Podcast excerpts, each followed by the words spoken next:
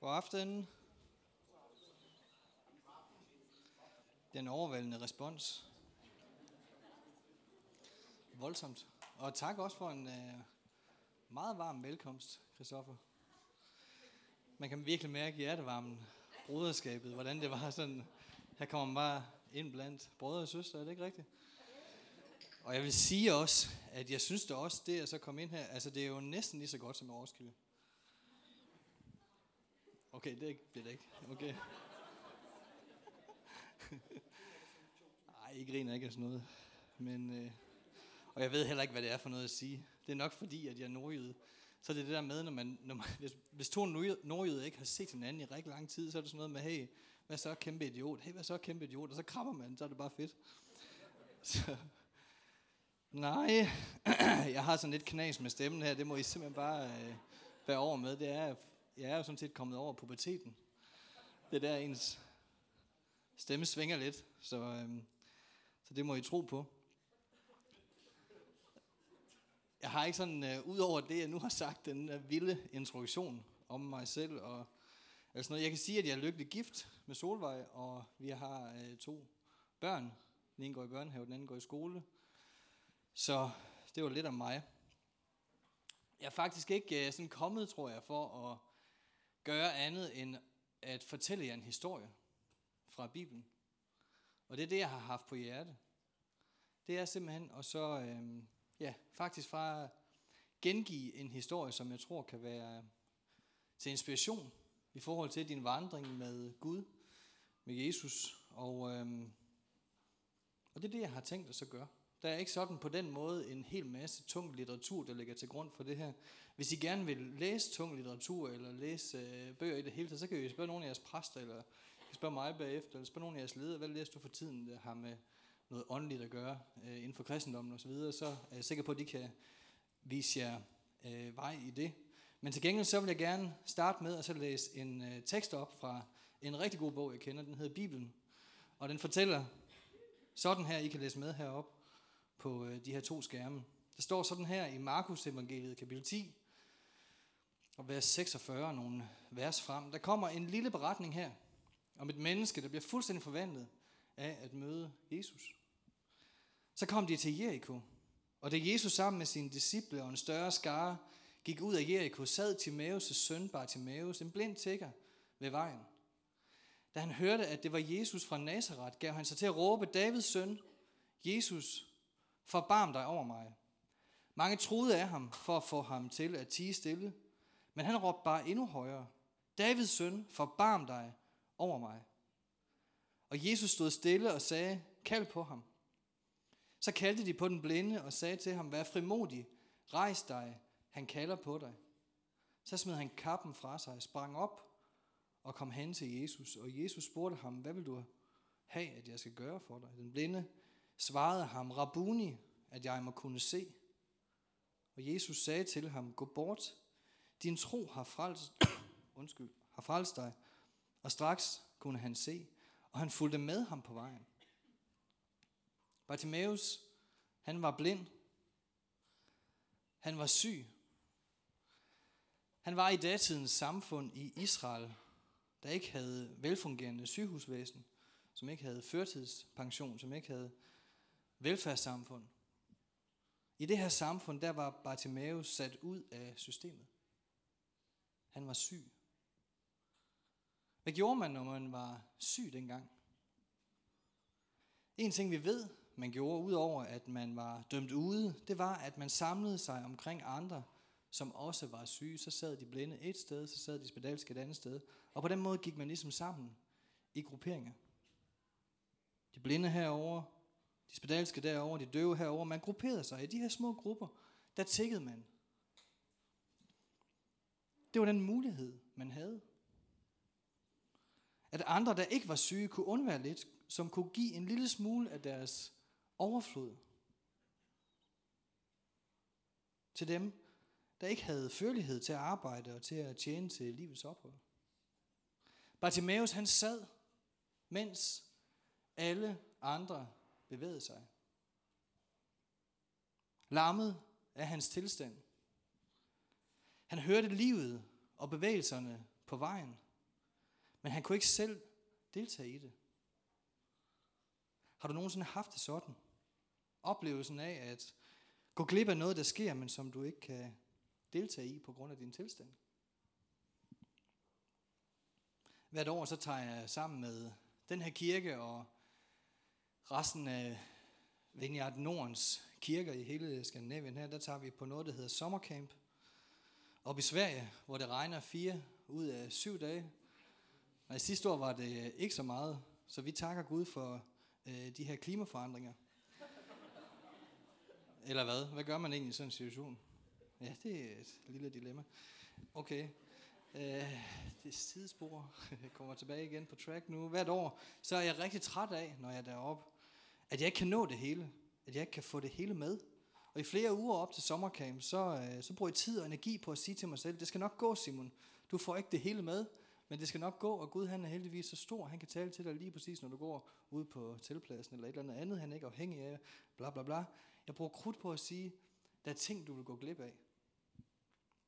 Og mine værste stunder, og det kan være, du også genkender det, det er, når, man, når jeg står i dilemmaer. Hvis jeg har to invitationer den lørdag, skal jeg gå til det ene arrangement, eller skal jeg gå til det andet arrangement? Det andet. Tak, Thomas. Du ligger altid lige på den anden. Ja.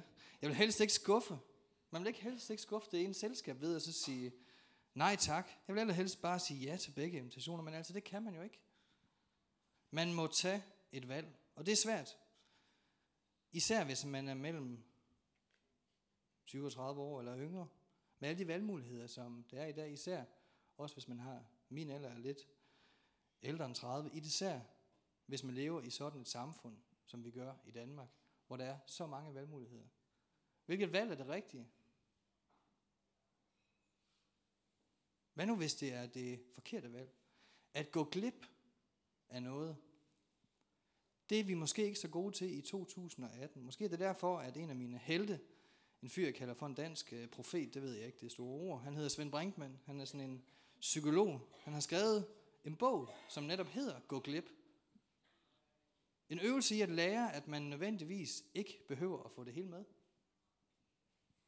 Og der er en svensk præst, der hedder Thomas Jodin, som også for nylig har skrevet en bog, den hedder, Der er så meget, vi ikke er nødt til. Kunsten at, give, at gå glip, men Bartimaeus kan vi i hvert fald sige, og jeg tror, man kan tale med dem, der oplever at være ramt af sygdom, han gik glip i en helt anden skala i en helt anden skala end i vores tid. Han sad ved siden af vejen, mens livet gik forbi. Han er uden muligheder. Han var afskåret, han var sat af, siddende, mens andre bevægede sig. En af de værste ting, jeg ved, og jeg er døden nær, når det sker, det er at have feber. Det sker to gange om året. Og det er sådan en vane, jeg har fået. Nej, jeg ved ikke, jeg har bare sådan talt gennemsnittet, det er cirka to gange om året. Det, det synes jeg egentlig er meget godt klar. Øh, klar rødt, når man er fra Nordland, så bare klar. Man er feber, man er utilpas. Man har ondt i ledene, varm, kold, varm, kold, varm, kold. Jeg hader det. Årsagen til, at det er det værste, jeg ved, det er, at alle andre, de tager del, de sidder nu der og der, de sidder og hygger sig sammen. Nu er de gået derhen. Nu sker der det, mens jeg bare ligger her mens jeg går glip. Har du nogensinde haft det sådan? Været i en situation, ramt af en krise, ramt af sygdom, ramt af en omstændighed, der gjorde, at det eneste, det kunne, var at sætte dig ned, lægge dig ned, mens alle andre bevæger sig. Hvis du har haft det sådan, så er du normal. Hvis du har det sådan i dag, så er du normal. Bartimaeus sad, og han sad fast. Smerten, udfordringen er ikke nødvendigvis kun at være syg, at være blind, at være spedalsk, at være lam. Udfordringen, det er at være den, der sidder fast, mens alle andre bevæger sig, fortsætter fremad, fortsætter på arbejde, tager nye initiativer, udvikler sig, vokser, får lønforhøjelser, får nye huse, får de rigtige forretningsforbindelser, får udvidet kirkesalen, får flere fans og likes og promoveringer, og imens sidder jeg her ved vejkanten. Kender du det?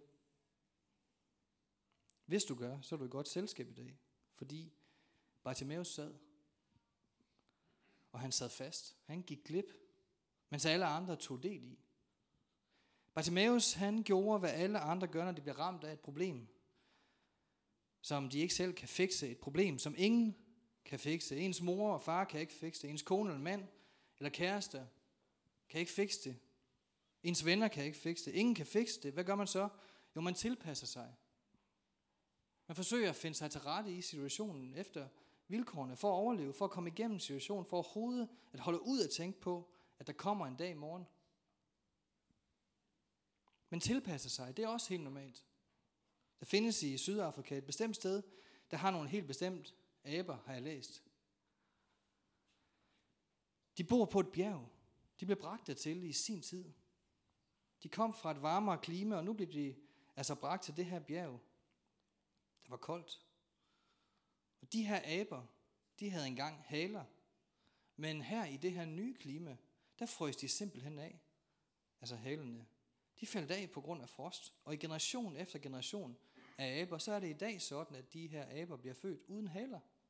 Haleløse aber. De er blevet tilpasset. Men de skulle have haft en hale. Bartimaeus havde tilpasset sig. Jeg forestiller mig, at han har tænkt, jeg kan lige så godt prøve at få det bedste ud af situationen, for tingene kommer ikke til at ændre sig. Jeg har ikke udsigt til at blive rask. Der findes ingen kur mod blindhed. Kan vide, hvad han har tænkt. Bartimaeus, han havde to ting. Det var temmelig god timing. Kan du holde den her, Kristoffer? Vil du være så sød og vende ja, uden at være i far for at sige alt muligt?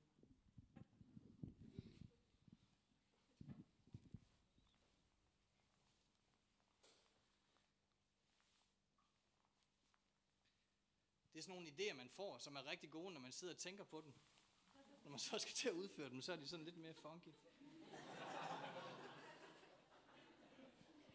Vi griner, ja.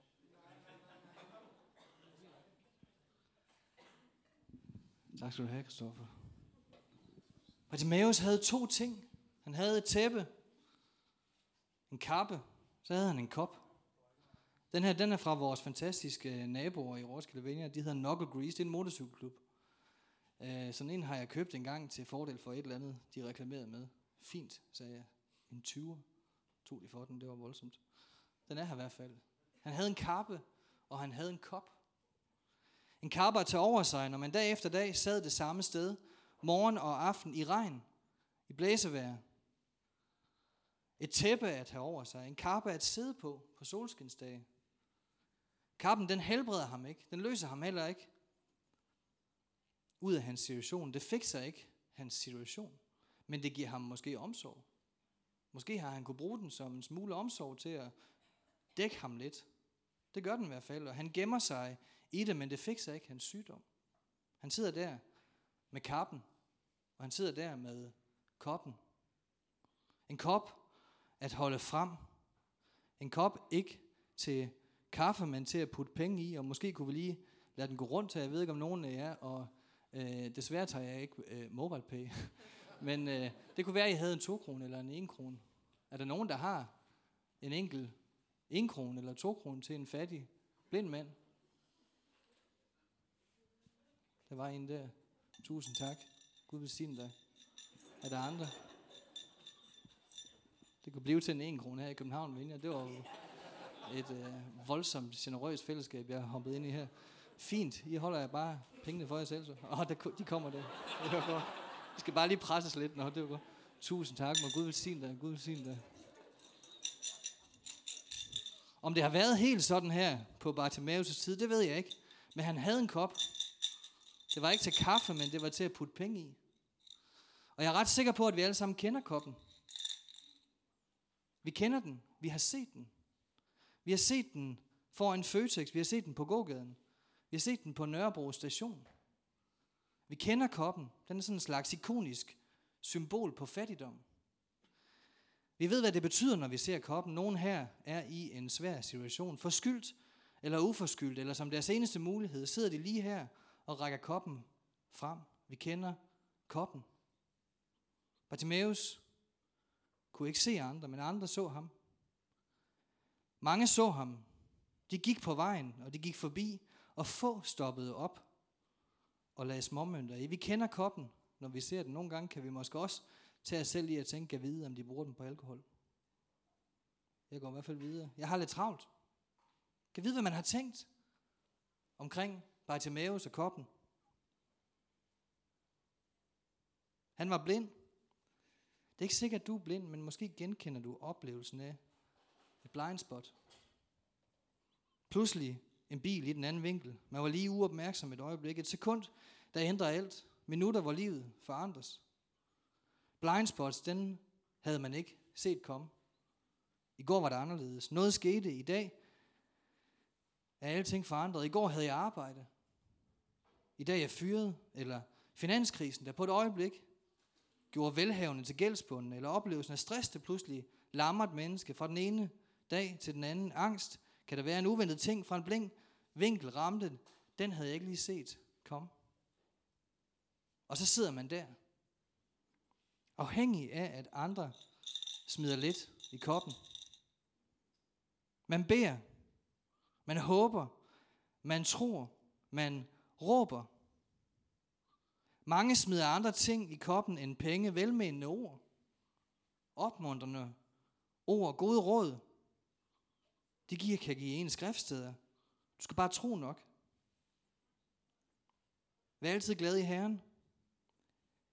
Velmenende Noah, opmuntrende Noah. gode råd, det varmer, men det løser ikke situationen. Man sidder der ved vejkanten.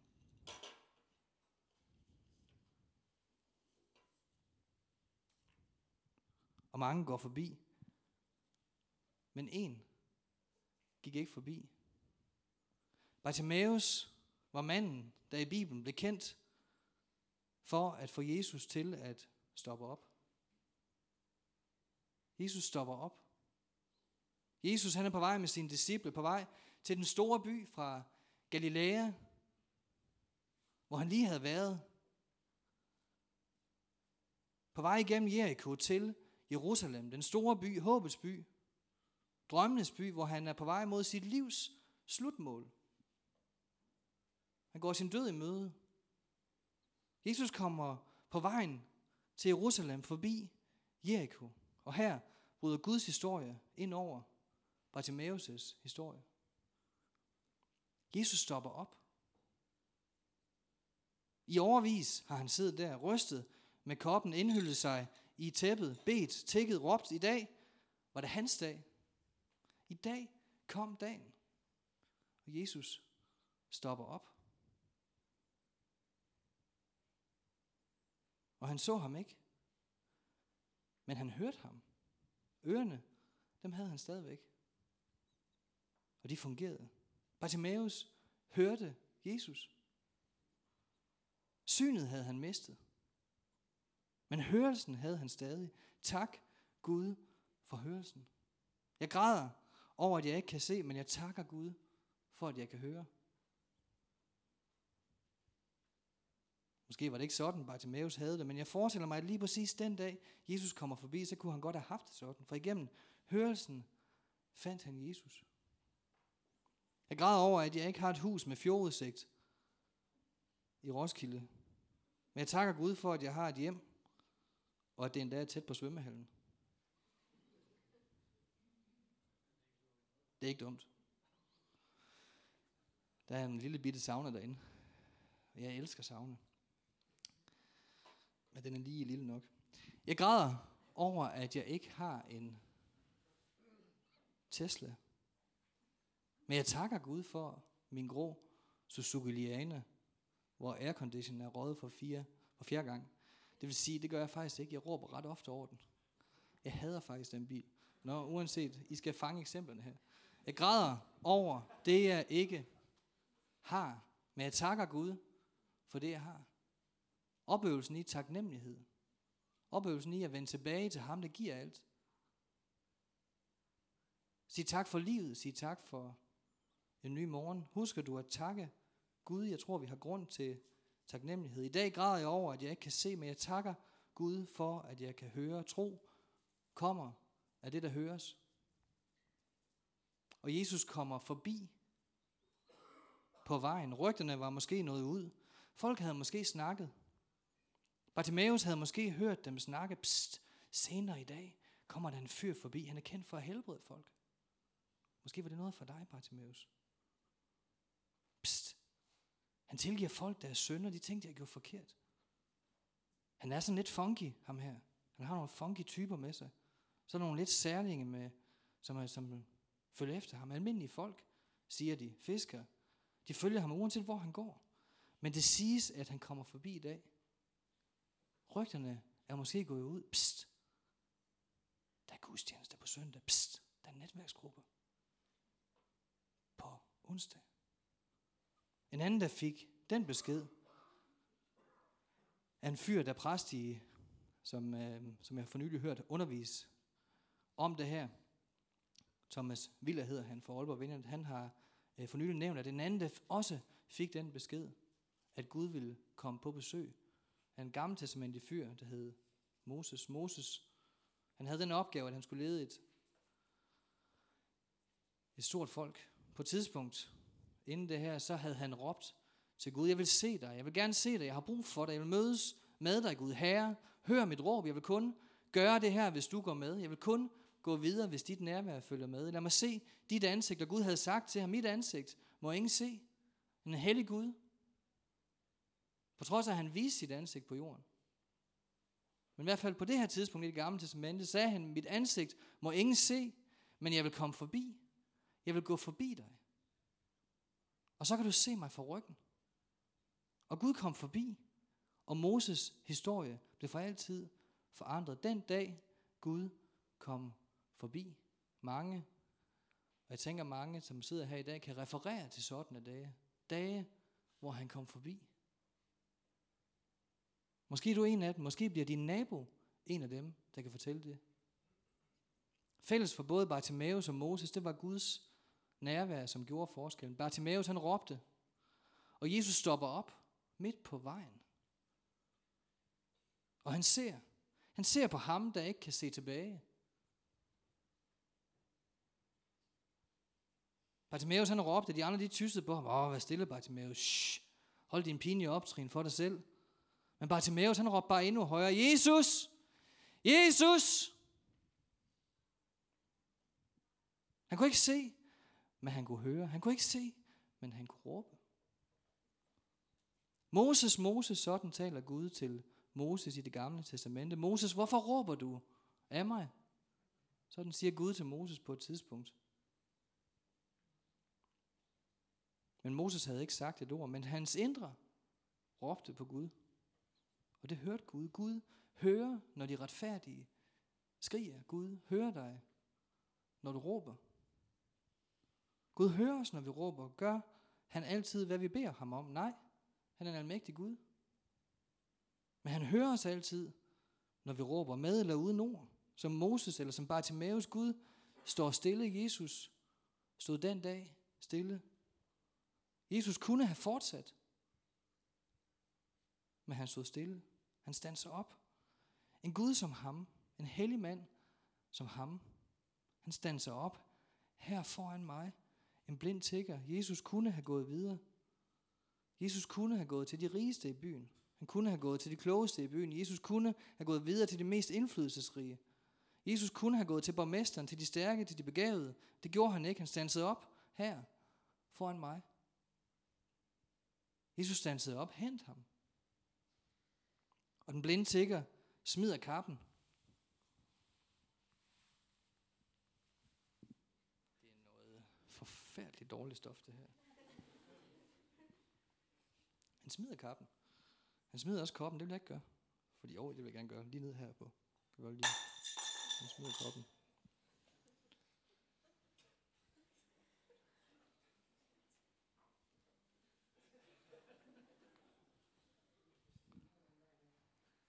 Han kommer hen til Jesus. Han stiller ham et godt spørgsmål.